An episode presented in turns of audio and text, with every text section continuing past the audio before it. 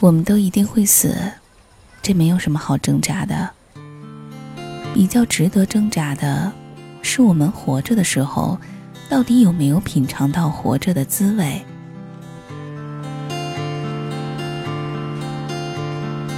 吸血鬼啦、狼人啦、巫师啦什么的，都是强悍又巧妙的族类。我们凡人和他们相比，显得很脆弱。但是，如果说到品尝活着的滋味嘛，我很确定，人类算是小有优势。人生短暂，稍微挥霍几下就没了，唯其如此，我们才会舍不得，才会呵护眷恋，才会抵死缠绵。相形之下，日子过得没完没了的吸血鬼，或者可以用法术玩弄感情的巫师，就等于是在品尝生命这方面失去了味蕾呀。什么样的魔法能够挽救这些族类的味觉呢？我想，只有爱情了。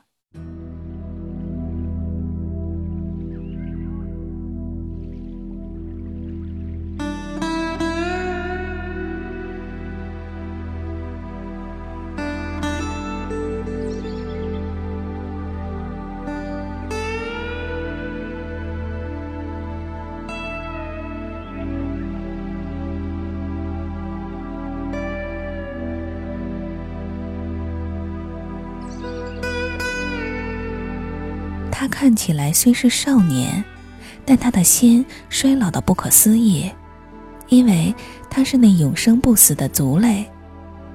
他灿烂笑容的光亮白牙，仍记得那些百年前曾经跳动的颈动脉里面汩汩流动的血。但那些回忆一点也不会困扰他，那只是进食而已，进食有什么可困扰的？他总是这样轻蔑地说。但他近日终于受到困扰了，一个脆弱、缓慢，且完全摸不着永生的人类，莫名其妙地盘踞在他脑海，莫名其妙的令他一见就再也难忘。他变得心中忐忑，坐立不安。同是永生一族的其他成员，不能理解他在烦恼些什么，有几个鲁莽的，甚至打算替他把这不堪一击的人类。给料理掉，说是帮他解决烦恼。他听了以后大吼一声，从坐着的城堡塔尖上咻的一声消失不见。再看清他的身影时，他已经把这几个鲁莽的同伴摔得穿过城堡的石墙，然后他自己又回到塔尖上，抱膝坐好。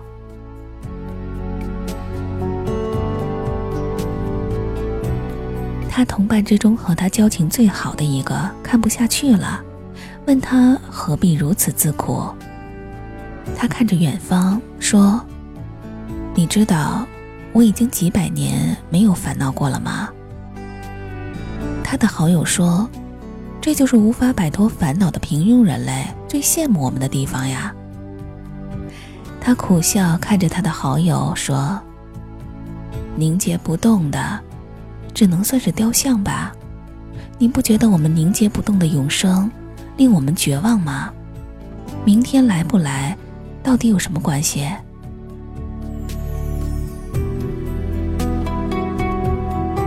可是，起码我们不会死呀。他的好友说：“人类拥有的那些东西，财富、名声、艺术、恋爱，哪一样能保住他们不死？”他不再抱膝，缓缓站直，迎风站在塔尖上，说：“如果我有勇气，为了这次的爱，抛弃我们这令人窒息的永生，我会觉得这是命运对我的释放。”说完，他从塔尖纵身一跃。像一滴水，终于投身向将令自己消失的大海。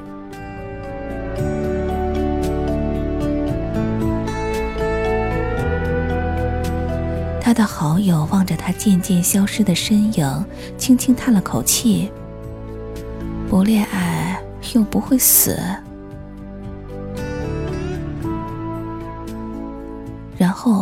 竟然听到他带着笑意的声音，远远的从底下传上来。但如果恋爱，会活过来。